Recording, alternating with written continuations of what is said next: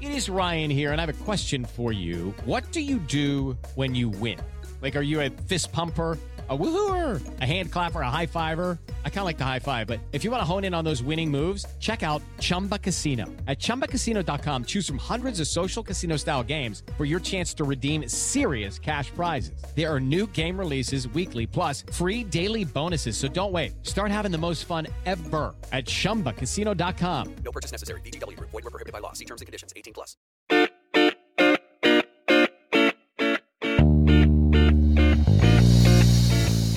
Hello and welcome to the Slate Political Gabfest for November 15th, 2018, the House Speaker John Lewis edition. I'm David Plotz of Atlas Obscura. I'm in Washington, D.C., and you know who's with me?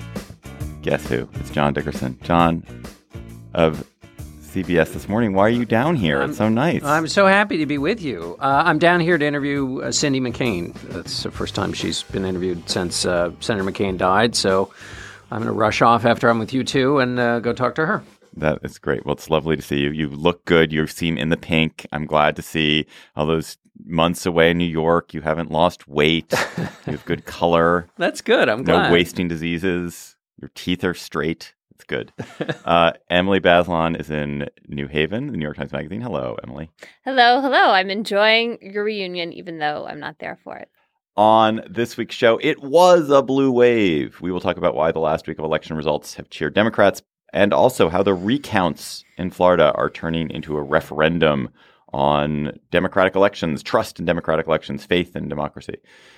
Then, will Nancy Pelosi be Speaker of the House? Will House Democrats impeach President Trump? The two big questions facing the new Democratic majority in the House. We will uh, grapple with both of them. And then the crazy saga of Matt Whitaker, the sort of maybe, possibly Attorney General of the United States. Plus, we'll have cocktail chatter. And before we go any further, reminder on December 12th at NYU Skirball Center in Manhattan, we will have our annual conundrum show. Simon Doonan will be our guest for some of the show, and we are going to grapple with amazing conundrums. You should please send us some more. We've gotten some great ones from you, but please tweet at us at, at SlateGabFest um, with your great ideas. Here are a couple that I like that we've gotten in so far. If you could move the holidays on the calendar, how would you rearrange them? For example, would you move Thanksgiving to March? There's less of a pileup. Another one from another uh, listener was if you could only eat one color of food for the rest of your life, what color would you choose? Which is a that's a that's a tough one. Anyway, those and even deeper deeper issues, please send them to us at at Slate Gabfest or email us at gabfest at slate.com if you if you uh, don't want to do it publicly. Uh, and please come to the show. You can still get tickets at slate.com slash live. It's a joyful, delightful, fun evening. Please join us December 12th. We're nine days past the midterm elections. Not everything is settled. First of all, the early results, the results that people on the East Coast uh, watching on election night saw, were a little bit misleading because data now suggests that Democrats had a much better night than it felt like early in the evening, that their Democratic triumph was perhaps as vast as the Republican triumph was in 2010. Democrats captured hundreds of state legislative seats, perhaps 35, maybe even more House seats, uh, six governorships, I think. And they pounded Republicans in several key states that will be important in the 2020 presidential election. Uh, but there's one big, big question mark out there. Florida, dear Florida, uh, has three recounts going now. There are three close races, two important ones as far as we're concerned. The governor's race between Ron DeSantis and Andrew Gillum, uh, Republican first, Democrat second there, and the much closer Senate race uh, between Nelson and Scott for Bill Nelson and Rick Scott for Senate. So, um, Emily, what is going on with those recounts now? And, and is this a useful exercise? Is it important that this happen? It does seem like, you know, we're 10 days gone. What's up, man? Really? I mean, it seems to me like it's important. I'm just saying. I was just saying that. I was just. I'm just. Playing, I don't. I don't. I'm just trying to create tension. It's- All right. Well, you did. You, you got me to react. I mean, look. First of all, we got to count all the votes. Second of all, Florida has a law that if the um, election is within half a point, there's an automatic recount. Seems pretty sensible to me. I mean, you're just trying to make sure that the will of the people actually materializes in the election results.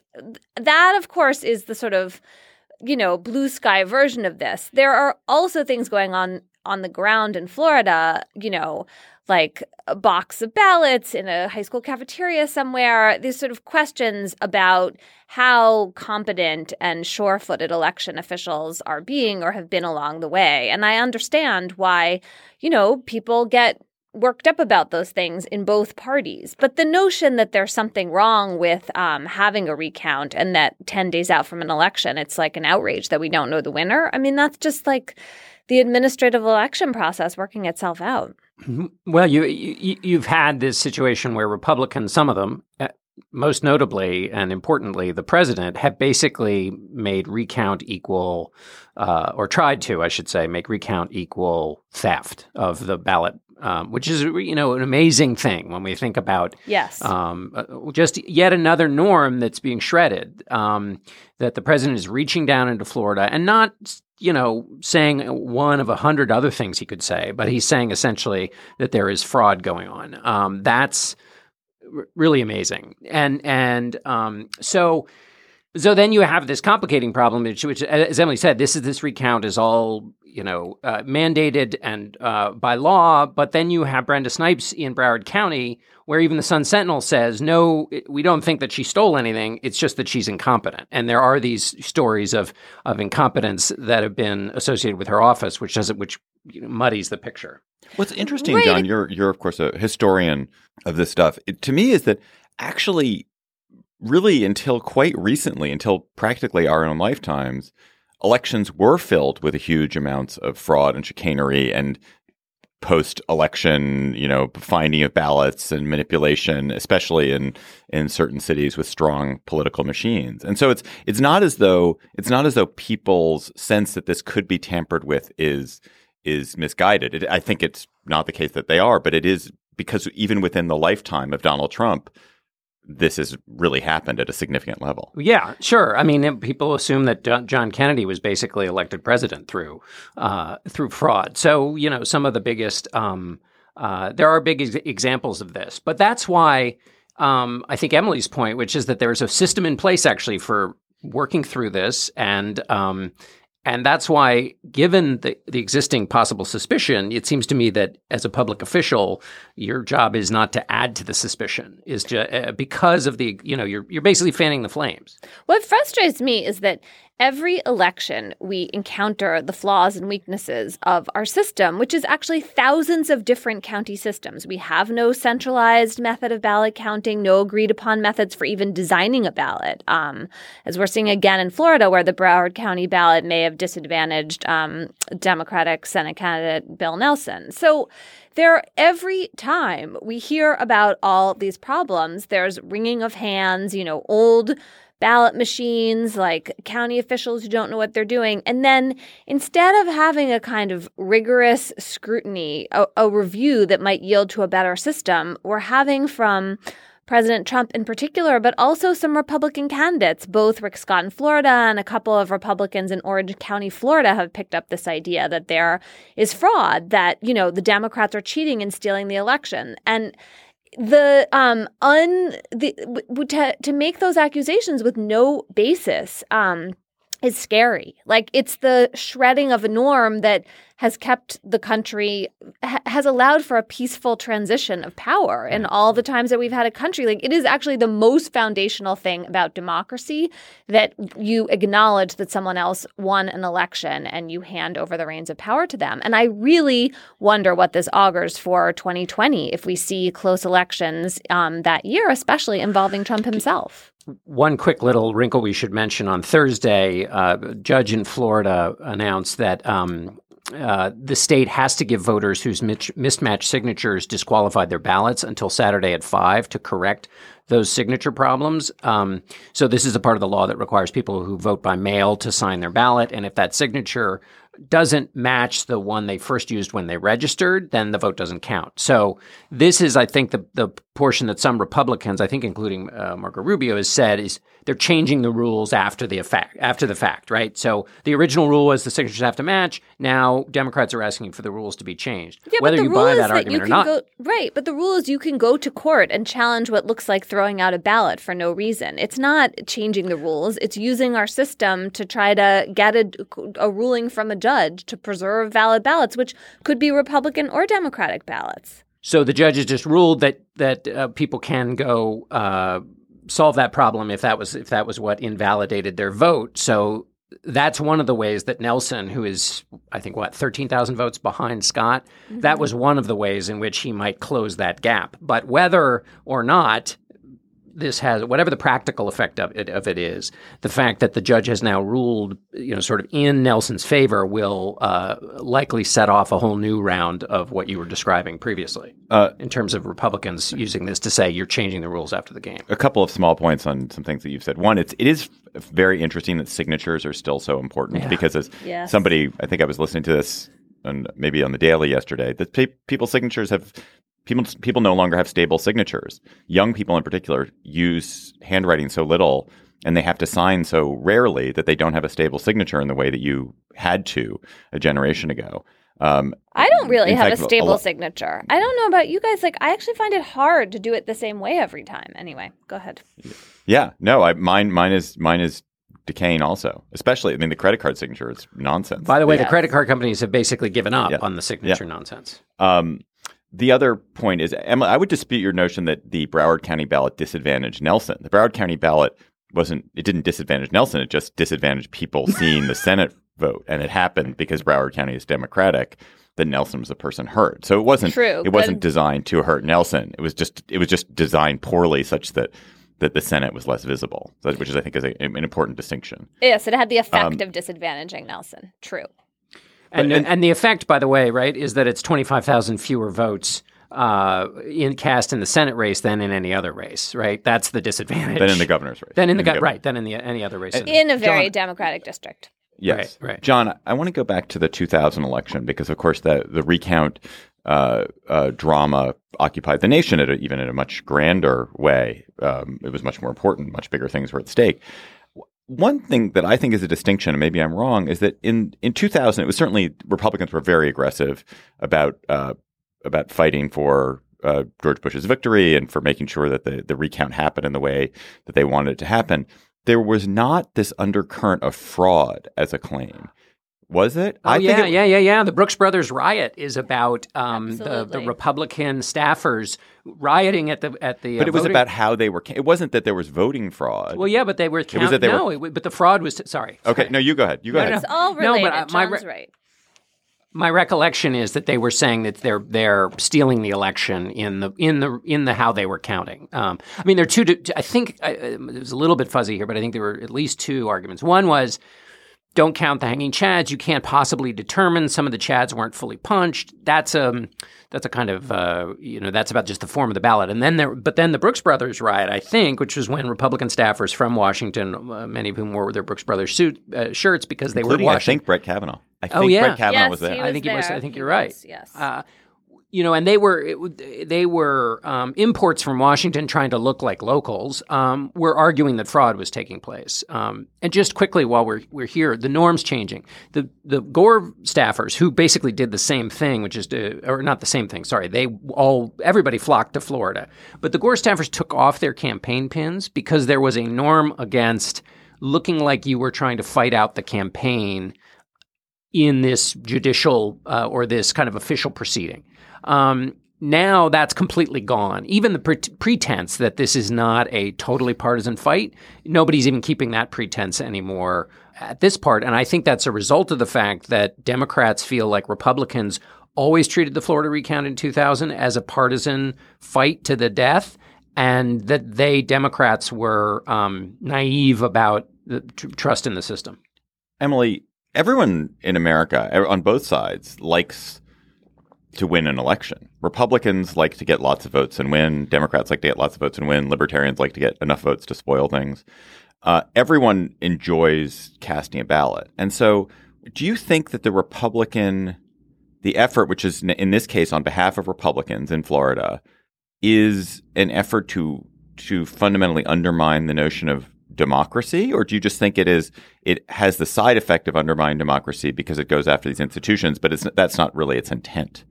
I mean, I think it's the intent is self interested. Rick Scott wants to be seated in the Senate, and he wants to make sure that if this count flips, that there's a lot of questions about that, and that he can go back in and try to reverse it yet again. what is shocking to me is how little regard there are for the collateral effects of this, right? Like, let's imagine that Scott does not actually want to undermine American democracy. He is a patriot, likes this country just like the rest of us.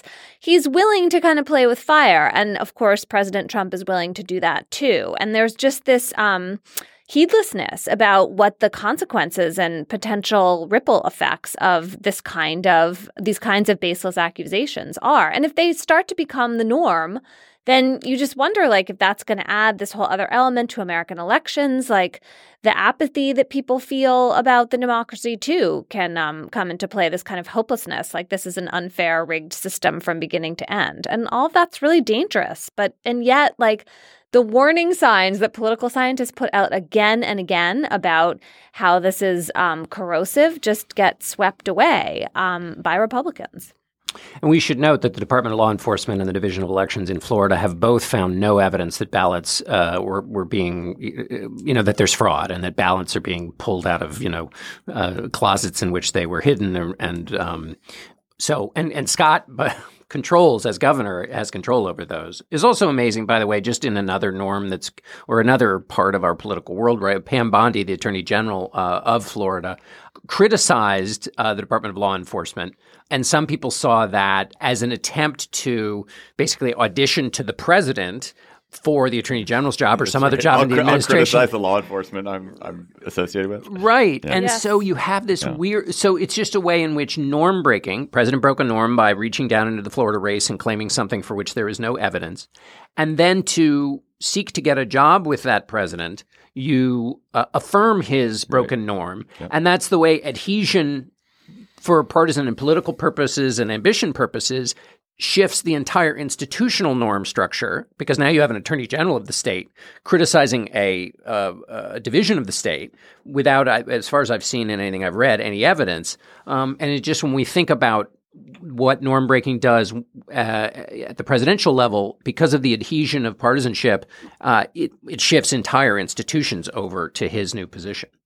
I want to grapple with one other small thing, and then actually I want to talk about this blue wave question. So, the to me, Emily, the worst of the the worst um, election manipulation or the the worst shadow on the election actually is not in Florida. It, it continues to be what happened in Georgia, where where Brian Kemp, the Secretary of State, oversaw a campaign to limit voter registration, strike people from the rolls in the years leading up to his own race for governor, which he then won uh, very narrowly, again, continuing as Secretary of State to oversee the whole election process up until uh, the election. Um, that to me is is the is the worst of those, and that Florida Florida seems to me to be uh, relatively small beer compared to what Kemp did. Yeah, I mean, what you see with Kemp is a kind of stranglehold on um, the registration process that disadvantaged Democrats and disadvantaged Stacey Abrams, who before she ran for governor was trying to sign more people up to vote. And, you know, the end game here is that in a state that is changing, that has more people of color, that has more people who would presumably vote Democratic, you kind of calcify the electoral composition of that state. You keep the old guard in power, who happen to be white Republicans, by making it hard for other people to vote. And I think that is absolutely what we're seeing in Georgia. You know, Stacey Abrams is, I think, still trying to get a runoff against Kemp because if um, Kemp doesn't have above 50% of the vote, there's an automatic um, runoff election in Georgia. But if she doesn't make that threshold, it is going to be hard to think it was not affected by these hundreds of thousands of registrations that were thrown out. Is there any bigger gap in in or bigger discordance in a title as Secretary of State? That the Secretary of State at a state and the Secretary of State of the country, like they have nothing to do with each other. it's so confusing. it's Whenever I hear. Secretary of State, Secretary of State in a state is like you know the administrator, and then Secretary of State for the country. John is just John is like why? Are you, No, but I John's think like why is Plotz why to Andy Rooney? talking about this? Oh, no. But I feel like it's No, an I- it's an I'm- Andy I'm- Rooney moment of significance because like if you have confu it's hard enough to keep straight what all these government officials do. If you have this confusion built in, it makes it harder for people to understand what this office is and why they should care about it locally. which they should. All right, uh, John. Last question, um, which is not really this topic, but let's let's throw towards it too. Uh, was this a, a much more successful election for Democrats than, than than people thought, at least at the beginning of Tuesday night? Yeah, and I think for the reasons you uh, you mentioned, there was also there was a split decision, though, as we talked about last week. Immediately upon saying that, is because there were these structural issues in the Senate races. I think there was there was also some over over excitement about the idea that Democrats might take back the Senate, which was always a super, super, super long shot for all of the structural reasons that we're now talking about. So I think that might have been part of it. But in the end, um, those California results, the fact that, according to David Wasserman at the Cook Political Report, the, the Democrats won the popular House vote by about seven points. The total number in the House, I think, of Democratic pickups is going to be closer to 40, which means that, um, that it is the third largest gain uh, in the last 40 years after 2010 and 1994. Now, why does this all matter? Well, it matters because it's our best actual temperature taking of the mood of the country. It's not polling, it's not hot takes on Twitter, and it's not punditry. It's actual human beings doing what is necessary.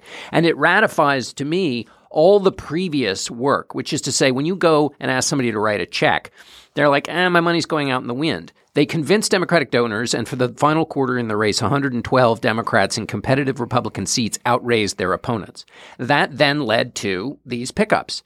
So that you now, as a Democrat, if you're thinking about how do we run for 2020, you now have data that says, hey, if you organize, if you go out and you sign people up, separating apart Emily's point about Georgia, it will lead to this result. That's really strong medicine for going out and making uh, the next set of appeals to um, to voters. It also, you know, when we talk about the, the leadership race, which we will in a minute, Republicans went back to the playbook and tried to demonize Democrats by tying them to Nancy Pelosi. Well, that didn't work in a lot of these districts that were more moderate districts or swingy-ish or battleground districts, and where you might imagine that working more than, say, a deep blue district. So the nature and size of the victory is really the most important for the people who are planning the next race. It's not just a kind of uh, kind of semantic debate about what's a wave and what's not a wave. Slate Plus members, you get bonus segments on the Gabfest and other Slate podcasts. And today's Slate Plus segment, we're going to talk about the centennial of the end of World War One. 100 years since the armistice, probably the most pointless war ever fought, the worst war ever fought, the greatest waste in human history arguably. Go to slate.com slash gabfest plus to become a member today. This episode of the Gabfest is brought to you by Aura Frames. Are you looking for the perfect gift to celebrate the moms in your life? Aura frames are beautiful Wi Fi connected digital picture frames that allow you to share and display unlimited photos. It is super easy to upload and share photos via the Aura app. And if you're giving Aura as a gift, you can even personalize the frame with preloaded photos and memories.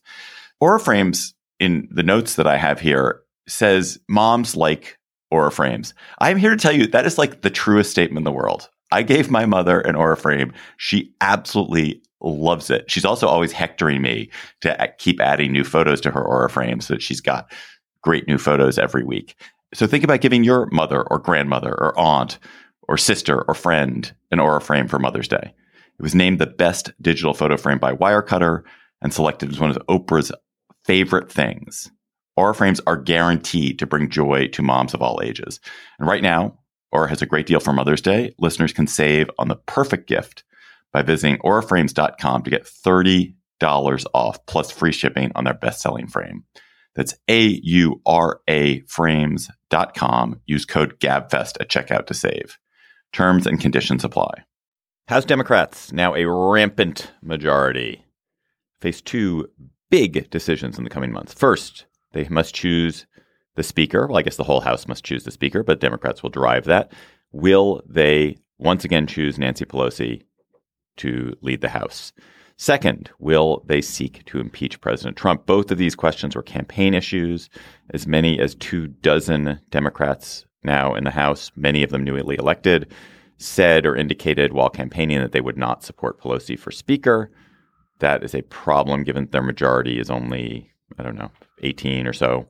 Uh, similarly, Tom Steyer gave a lot of money to some of these new House members as part of his need to impeach campaign.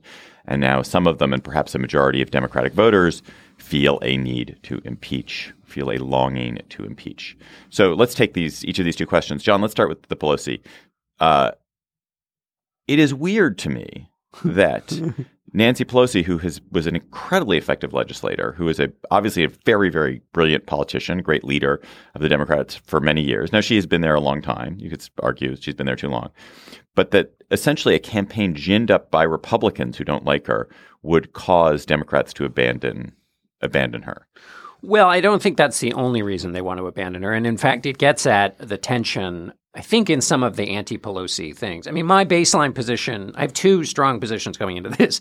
One is you can't beat something with nothing. And there is no, this is, this used to happen in the races against John Boehner, which is that restive Republicans would say, we got to get rid of John Boehner as speaker. And then th- there was never any alternative to John Boehner who could get more than a handful of votes. Now, that didn't remove the pressure in the system that ultimately bounced Boehner from office. That's the first thing. Second thing is, lots and lots of rules of politics are totally being rewritten right now, and so that first thing I said is has has some uh, stuff in it that may no longer be the case anymore, and may no longer be true, which is what makes politics so exciting and so cool and so um, and requires really keeping the eye on the ball. And so you have a new, uh, you know, those new members we talked about who are coming into the to the uh, Democratic conference are energized, and they are the future of the Democratic Party, and they ran outside in some cases the system, and so all of that energy has to have somewhere to go. And so, um, but I still sort of believe in the first the first uh, will end up ruling in the end here.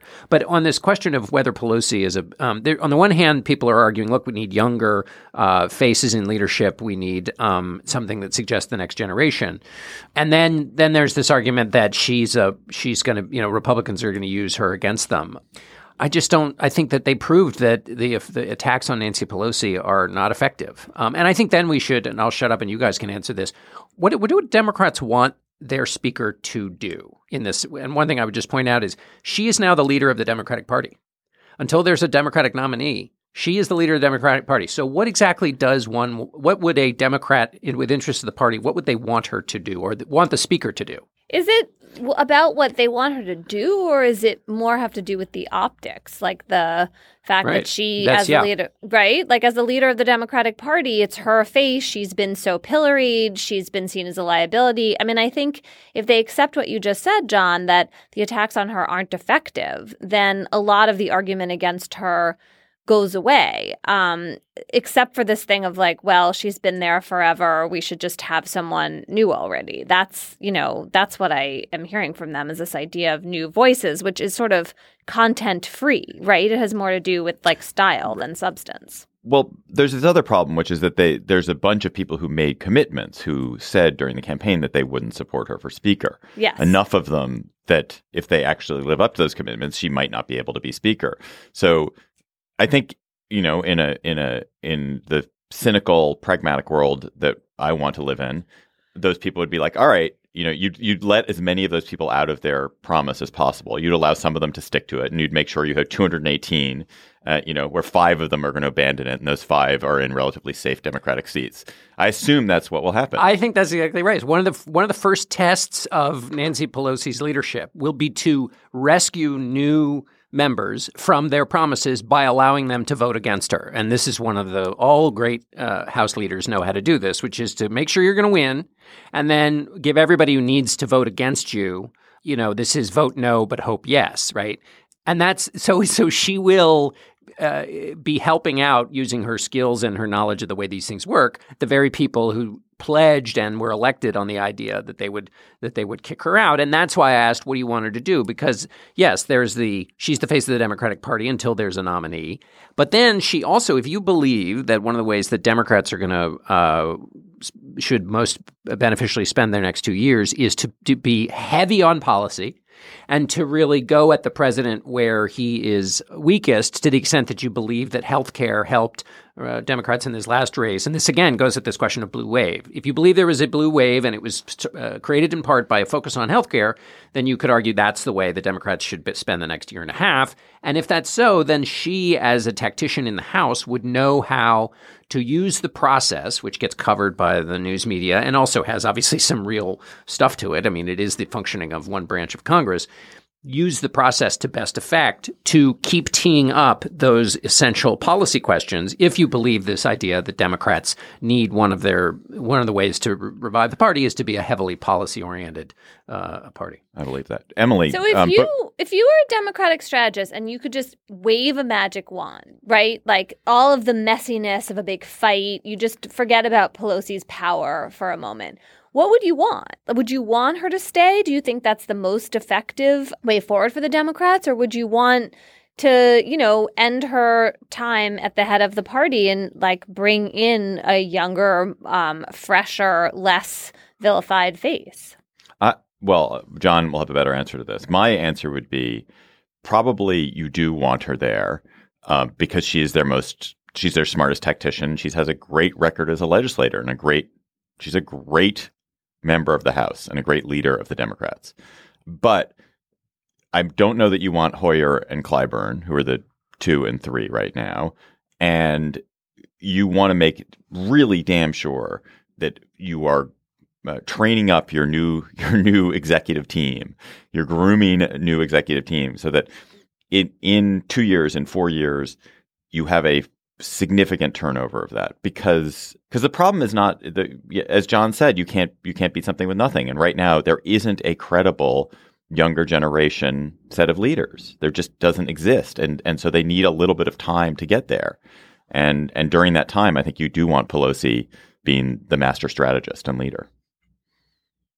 Okay John is not gonna, Yeah, no, John's not going to add anything to that. No, no, I think that. I mean, I I think that's. Uh, I think you're generally right, and I think. Uh, um, I mean, I was. I would just kind of repeat what you said. So. Okay.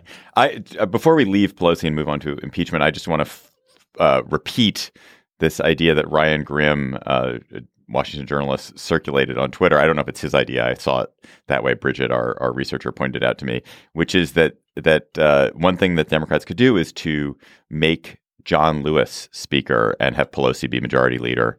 Uh, and then have a transition plan. John Lewis, of course, is is also very old. I mean, he's probably 80 as well. But John Lewis is one, you know, arguably the greatest living American, one of certainly one of the handful of the greatest living Americans, hero of the civil rights movement, been a, a you know, very stalwart member of Congress for many years. I don't know that he's a great member of Congress. I actually haven't followed his legislative record. I have no idea if he'd be a decent House Speaker, but he certainly he has like a symbolic weight and heft. And I, I, I just nod my head in the direction of that that sentimental idea because John Lewis deserves all accolades and honors. Well, it is. I mean, there is an interesting notion here that you could have Pelosi in her tactician role, but in the number two slot, and just divide up the duties differently, right? So that you think of the um, the person who's at the forefront as the face you want it, like the person you want on television the most. I don't think that.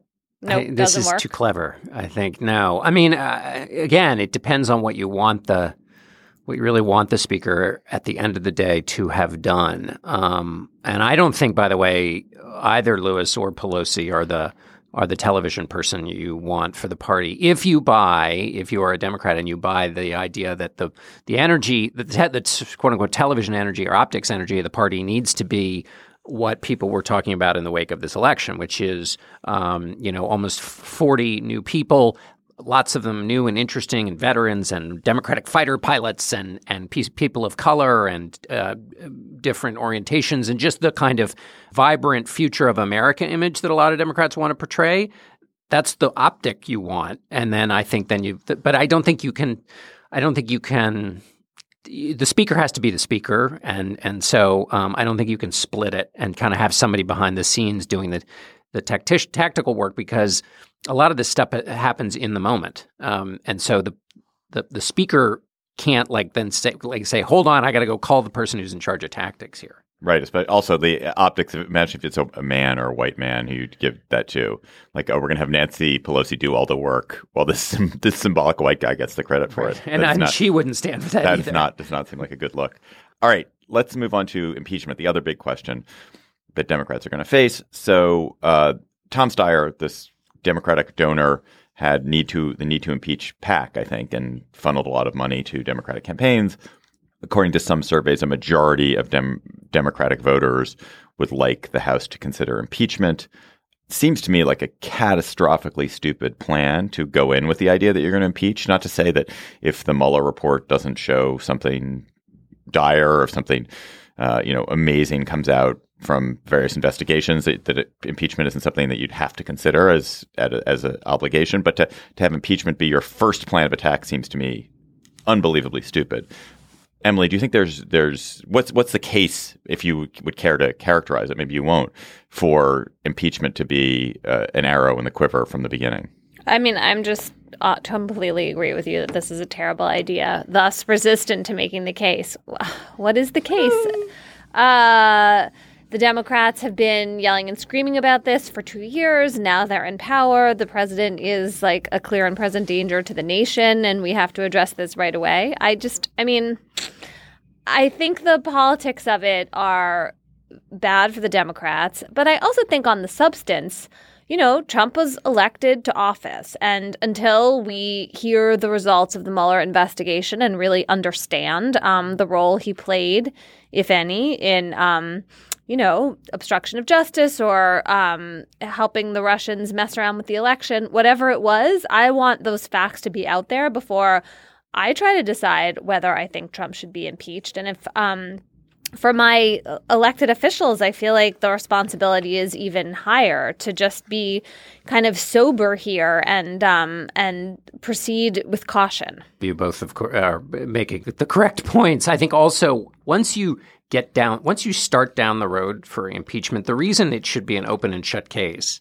and obvious to everyone is that, um, well, A, that makes it easier, but B, once this thing gets started, a lot of stuff gets released into the atmosphere and people freelance and behave in all kinds of unpredictable ways. And your party gets defined by the, the, insanity that ensues when you're in a really cut and thrust where it's not an open and closed, uh, open and shut case. I think Republicans believe this was what happened with the Clinton impeachment.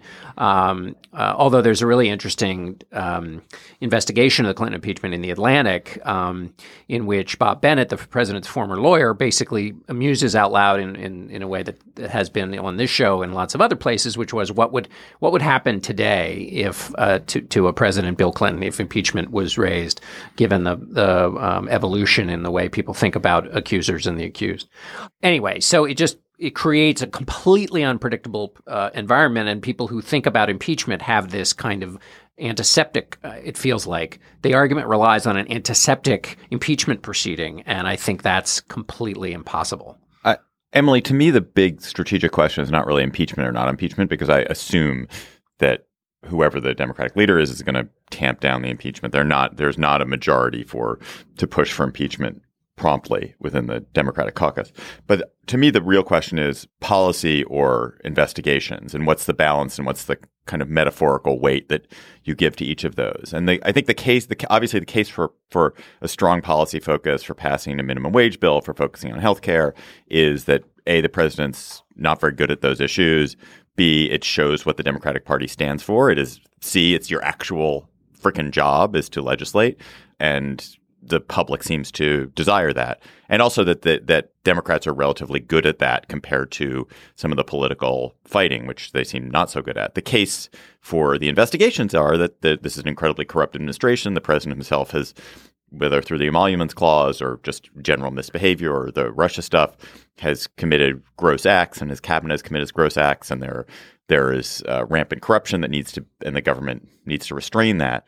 Which should the Democrats do? I mean, and, and you can't say. I mean, obviously they're going to choose both, but but which one which one should they s- aspire to do more? I mean, I you convinced me last week or the week before that policy should come first, and I was excited about the idea that the first bill they might introduce is about voting rights, um, about automatic voter registration, and addressing the Supreme Court's decision that weakened the Voting Rights Act that decision um, in Shelby County versus Holder, like they had a bunch of ideas for strengthening the democratic process. Now, maybe that's like wonkier than a lot of other people would go for, but healthcare is another really obvious one. That's what they campaigned on. And I just feel like it's so crucial to remind voters how you can affect people's day to day lives when Washington can seem abstract and far away and super frustrating.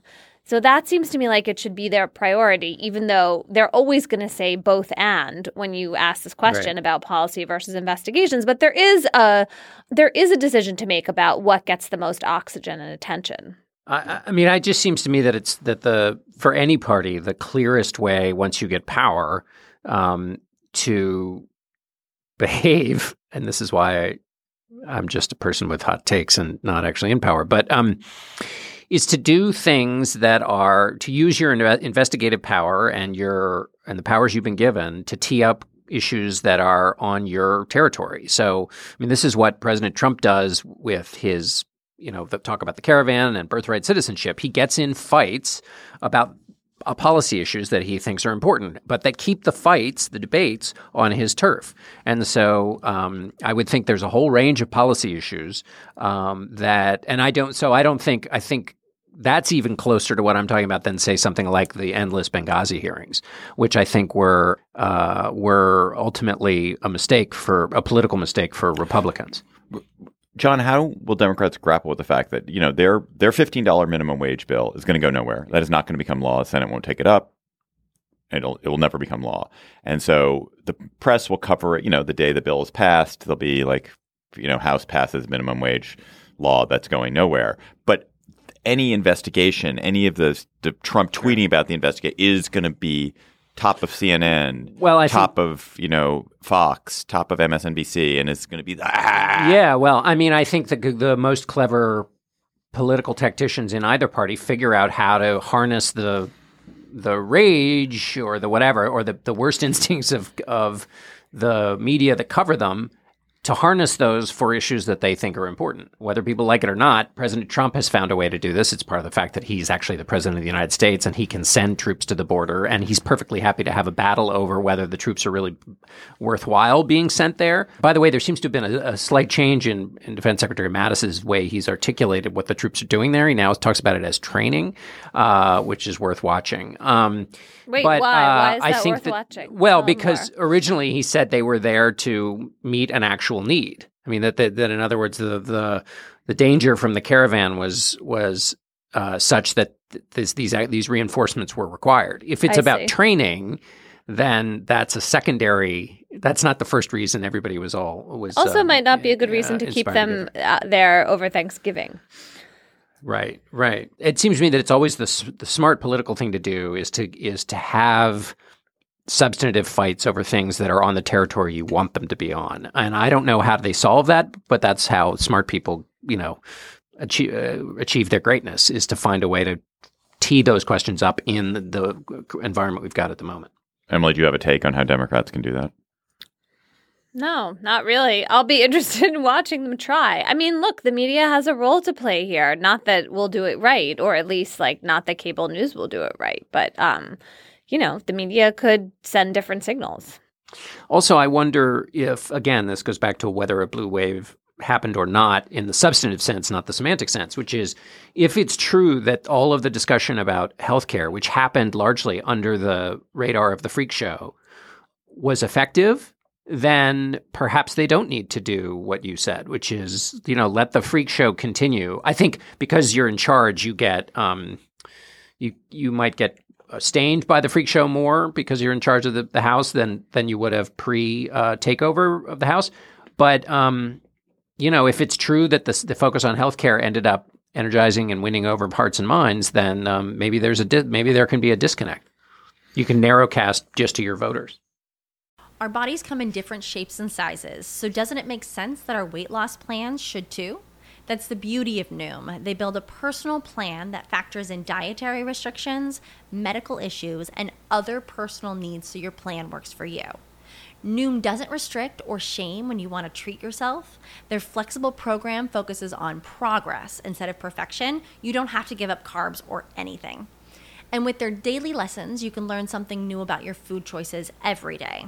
After just a few days of using the app, I learned how to recognize cues for overeating and how to choose the right foods to feel full. Stay focused on what's important to you with Noom's psychology and biology based approach. Sign up for your trial today at Noom.com. That's N O O M dot com and check out Noom's first ever cookbook, The Noom Kitchen, for a hundred healthy and delicious recipes to promote better living.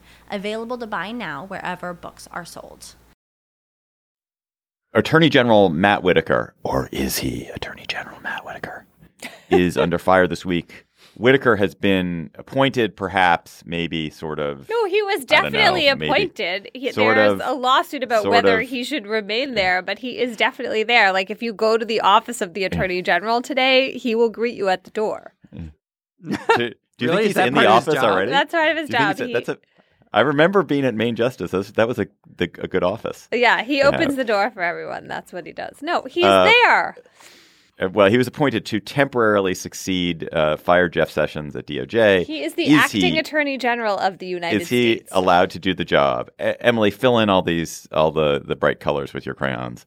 what is the what is the what is the case that he is the attorney general? What is the case that he is not the attorney general? The case that he is the attorney general is that Trump has both the statutory and constitutional prerogative to fill this um, job with someone who is not confirmed by the Senate for up to 210 days. That's the statutory limit. And the Office of Legal Counsel at the Justice Department issued an opinion saying this is perfectly legal, pointing to lots of instances, most of them before the year 1860, in which the president um, filled vacant cabinet positions and other um, what are called principal officer posts with people who had not been Senate confirmed. It is also true on the other side of this ledger that since the Justice Department was created in 1870, we have never had someone who wasn't Senate confirmed as the Attorney General. So, in that sense, this is a really startling development. And the state of Maryland has sued already. There are other lawsuits that could be brought. I think that the legal question is really interesting, and there's something deep at stake here, which has to do with like, do we want someone who's like a hand picked kind of um, someone who seems to have been chosen to do the bidding of the president to end or screw up an investigation that involves the president and his family, um, who has not been vetted or confirmed by the Senate. Like, is that a good idea? Um, given how powerful the Justice Department is, I would say, like, no, it is obviously not a good idea. Um, the main purpose of the litigation, though, it seems to me, just because of the timeline, is to pressure Trump into nominating someone to be attorney general who then would go and have to appear before the Senate. That's what we should want here is the process to unfold in its normal way. And so to me, the most alarming thing thus far is that partly because of the um, attention to the elections, this question of like, okay, how long does uh, Whitaker sit there in this supposedly acting role? And is Trump thinking about nominating him? And if not him, then who? That sort of seems to have like slipped out of the headlines. And it's actually really crucial. This is not someone who should be there in the medium to long term in this without Senate confirmation. right Emily, just you you made the case, the kind of articulated case for why he's legally allowed to have this job. Can you also quickly articulate the the argument about why he is not allowed? Just the what why those who say he can't have this position say it. Well, there's a statutory, there are two statutory um, schemes Congress set up. One is specific to the Justice Department. If we were just looking at that statute, Rod Rosenstein would be the Attorney General. So when you have competing statutes, you know, each side can pick the one they want. The constitutional question here has to do with what I was just saying about power and about the role of the Senate in confirming cabinet secretaries. So Justice Clarence Thomas actually wrote a concurrence um, several years ago saying, "Hey, wait a second. The Appointments Clause does not provide for people being in these principal officer positions um, who are not Senate confirmed. Like, we need to." Really rein that in. And then on the other side, there's this 1898 Supreme Court case, which it, the facts of it are so far removed from the present that I have trouble taking seriously the notion that like this would govern the law. I don't think it does. But what happened was that the United States official in what was then called Siam, Siam. now Thailand. Got like deathly ill and had to be replaced in an emergency and the the president was able to do that without senate confirmation. I mean to me it seems like if that's what you've got this 1890 case called eaton about siam like obviously this is an open question legally and the supreme court could say something else but it will take too long for the litigation to get to the supreme court and really this is a matter of politics. And and actually, John, before I know John John is champing to say something, but, mm-hmm. but before we get to that, I have one other question, which is so one of Yes, the claims is is that he uh, he is allowed to be temporarily appointed to this position for 210 days and and even longer if there is then a pending nomination. My question is let's say he's appointed for 210 days. Could the president then appoint someone else for 210 more days? Or is it does the 210 days encompass uh, the entirety of how long a president can appoint someone temporarily? Is it just the is it the person 210 days or is that that temporariness 210 days? I'm not sure, but um, that is 'Cause if- 'cause distressing. if it's- to think Sure. that we could just have a Yeah, like totally 210 distressing, day yeah. periods going on in ad infinitum. I mean, that is like, right? That is uh, that is uh, not a good idea. Oy. Uh, go ahead, John. Well, there's also, uh, I mean, uh, so I talked to Senator Kennedy from Louisiana last Friday, who seemed to think that there was going to be a quick appointment. I don't know if his mind has changed. Um, but you should also note that Whitaker holds just outside of, well, I've got two points. One is Whitaker holds some ex- really exciting views, uh, like Marbury Madison was wrongfully uh, um, Yeah, the decided, and are an therefore that there is no judicial government. review. Yeah. Yeah, and that they're an inferior branch of government. I, I'm I'm sympathetic to that guy, but go ahead. Senator Kennedy said about Marbury Madison. I think you should take another another lick at that case. um, the um, uh, but then the second thing is Emily isn't the um, isn't the th- forgetting precedent isn't the thing you want to protect that if an attorney general is going to make a determination that affects the executive branch congress wants to have some say in choosing who the attorney general is Yes. is that what is that what is that this kind of subs because you you want um the, the, basically you want some uh, maintenance of of um, separation of powers to exist in in the specific set of issues he might have a, hand in Right. And also, I think this is the point that Neal Katyal, um, former Solicitor General, is making.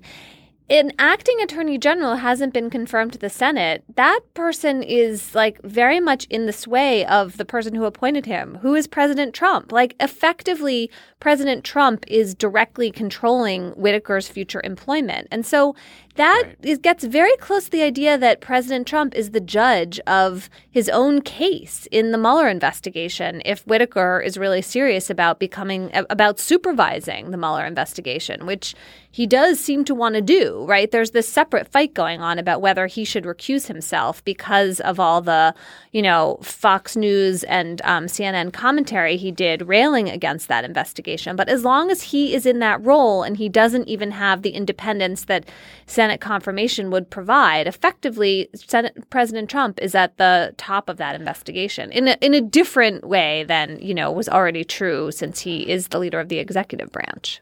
Can, can I make two uh, points, which are just like really um, points that some someone uh, who time traveled from 1978 and suddenly showed up in America? Those were the first points they would make. Number one, it is like just sto- shockingly embarrassing to have this this kind of hack, this failed politician, this lawyer for a scam patent company. This guy whose principal qualification for the job is that he went on television and attacked a legal investigation of the president to be the chief law enforcement official. That's number one. The second one, which is much more unsettling to me, is we, we're not even talking about the fact that for the president of the United States, the only qualification for who should be the chief law enforcement official of the United States, the only qualification is how does this person feel about the investigation of me? The entire choice of who sets and administers national legal policy is is determined by the president's attitude towards this investigation of him. Jeff Sessions, you know, God love him, I don't like was a was a person who had a tremendous was tremendously effective at legal policy in ways that served conservative interests or a lot of conservative interests. And for the president just threw him over because Sessions didn't didn't jibe with him on this investigation. It is it's it's a disgrace that this is the the qualification that the president demands. It is it's appalling. And, And that if- is we don't talk about that enough. Right. And yet, one more time, we have, you know, Republicans in the Senate who have the power of confirmation who clearly could pressure Trump to um, quickly nominate someone and have it be someone who has independence and integrity. Why, John? Go, going to this this Senate question. I mean, you, you, the president has a Senate. Uh, there's a Republican-controlled Senate. There will be a Republican-controlled Senate in January. He cannot possibly make the case that I can't get a nominee through the Senate. There's no there's no case that the, the that the country would grind to a halt. You know, someone would face tough questioning from Democrats for sure, but but a Republican Attorney General candidate will get confirmed if Republicans think he's a he, he or she is a qualified person. Why are senators not like screaming about this? Why don't they care? Well, uh, you mean well because I think they're trying. Uh, I think at the moment they're trying to, they're hoping he'll name somebody, right? So that'll take this problem off their hands, the Whitaker problem off their hands. So, and also, by the way, they've done two things. They've waited for somebody to be nominated, but then also there there has been push f- from Republicans for, and Mitch McConnell just blocked it, but for the statute that protects Mueller. So that's interesting. I would, um, th- those voices might grow louder the, the more days Whitaker is in office. The question is when the president names an attorney general, um, y- you know, I mean, even Lindsey Graham, who's been supportive of the president, and particularly on this question, who is basically w- first said if you fire Sessions, there will be a revolt, and then basically said no, Sessions is, has got to go, um, has said, you know, the the question I would ask the uh, next attorney general is, are you going to let Mueller conduct his investigation and finish it without interference? And that that was the threshold question for him. Now that might change for Lindsey Graham, uh, although he said it relatively recently. But I think it would be the threshold question for people like Thom Tillis and for other Republicans. So I don't think the fact that the president and and if that's the case, then the, the attorney general who gets nominated, building off of what you said previously, is going to essentially have publicly affirmed the sanctity of the investigation and the and protection of its final whatever. So that locks that in. Uh, so that I can imagine a way in which that actually wouldn't be great for the president, uh, locking that in. And but I think that would be the result of anybody who gets confirmed would have to lock that in. There are plenty of conservatives who could be excellent attorney generals. Like, let's just make that clear. If conservative legal policy is your priority, um, it, it's just, it is not, there is nothing um, normal or necessary about this situation with Whitaker. And, you know, one interesting development this week was a small group of, um, conservative lawyers uh, led by George Conway and also John Bellinger III, a former Bush official, started a group that is effectively trying to say, like, we are conservatives, but there are larger principles here than President Trump's policy goals. Uh, we should be thinking about the importance of the rule of law and freedom of the press the independence of the Justice Department. They might want to add um, voting rights or at least not making baseless claims of um, cheating elections to their list. And, you know, I think it's another sort of never Trump move. And these are always these like smaller breakaway groups. But it, it's heartening to see people being willing to put general principles um, above partisanship. All right, let's go to cocktail chatter. When you are like me without a freezer and therefore your vodka is now warm and so you cannot make your martinis and thus can only have the beer in your fridge and so your cocktail is a beer. What will you be chattering about john dickerson So my cocktail chatter is um, about a f- fantastic book of American history. I've learned about it from Joanne Freeman, the uh, Yale professor who most recently wrote *The Field of Blood*, uh, and I'm a, a, huge fan of hers. But it was a um, link to another uh, professor, um, Nick Kapur, I think is how you pronounce his name. He's a Rutgers professor, historian of Japan and um, East Asia. And he tweeted this week about an American history book from 1861. And the book starts with George Washington with a bow and arrow next to the goddess of America. Okay, that's fine. Then Christopher Columbus.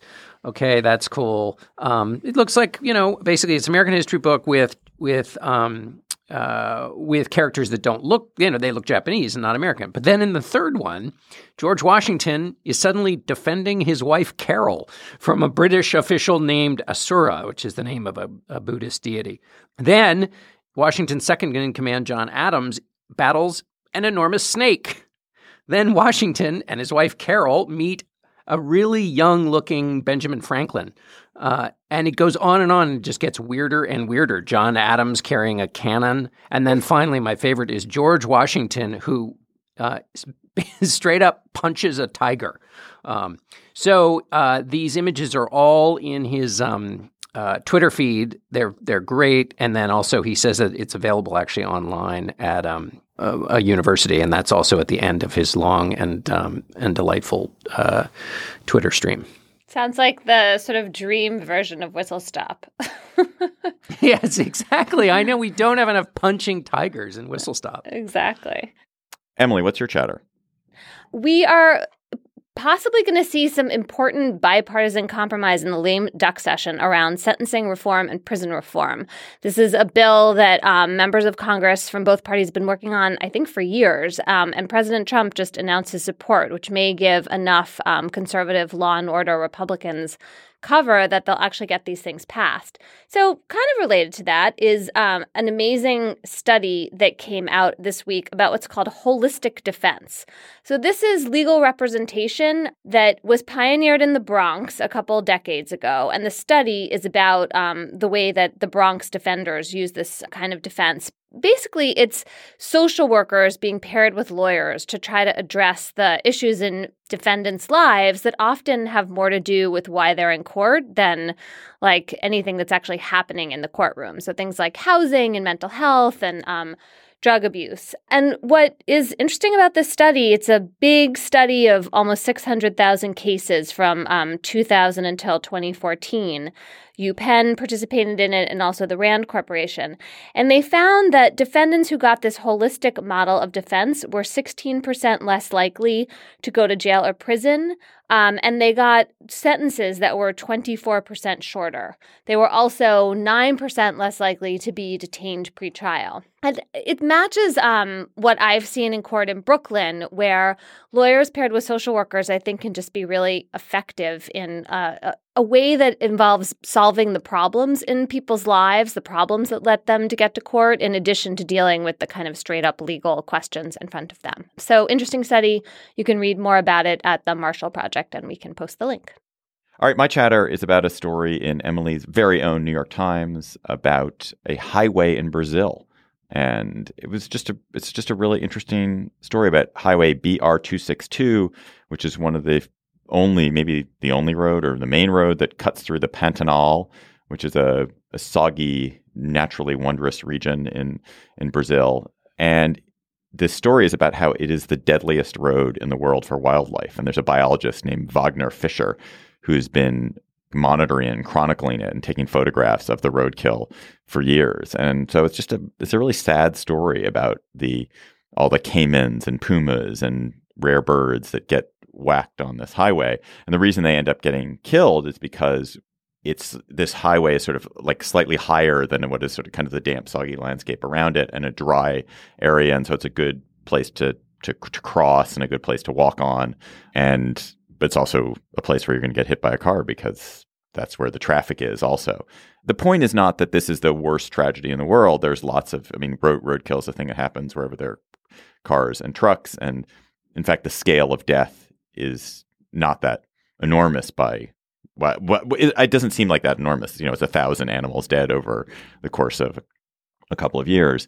But what it points out is that this is all associated. It's all part of this kind of development of this wild region and the the farms that go in and the the encroachment on indigenous uh, people and the the sort of destruction of natural habitat.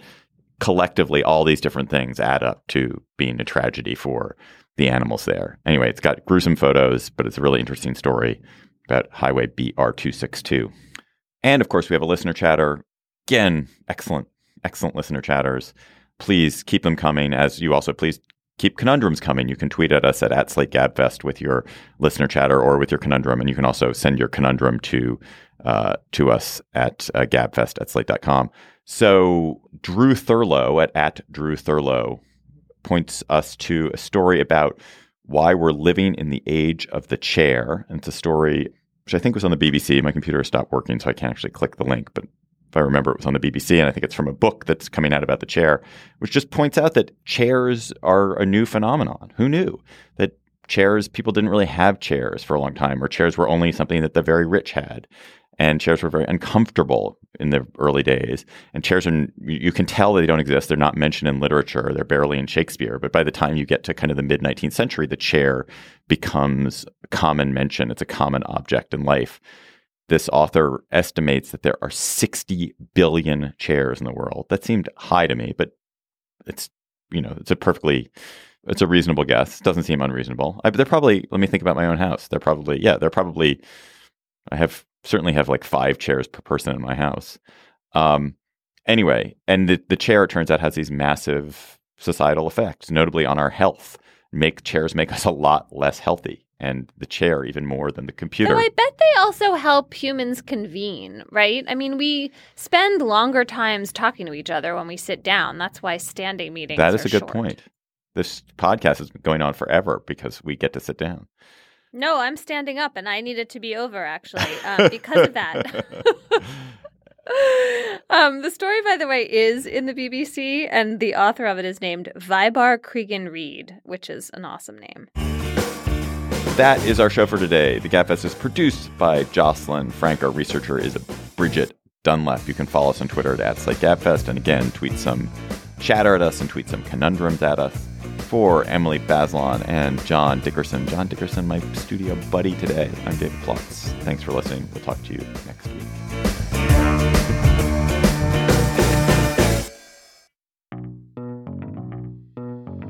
Ever listen to podcasts with your kids? It's a great way to keep them entertained and engage their minds without relying on screens. I want to tell you about a new kids' history podcast hosted by me, Joy Dolo. It's called Forever Ago, and I teamed up with the producers of the award winning kids podcast, Brains On, to make it. Forever Ago dives into the amazing backstories of everyday stuff, like emojis, video games, and skateboards. We use games, skits, and kid co hosts to keep the whole family engaged while teaching listeners to think critically about history. Along the way, we'll hear some incredible stories, like how a curious teenager revolutionized skateboarding, Gnarly. how alarm clocks used to just be people, rise and shine, and how the poop emoji almost didn't happen. You can find Forever Ago on Apple Podcasts or wherever you listen.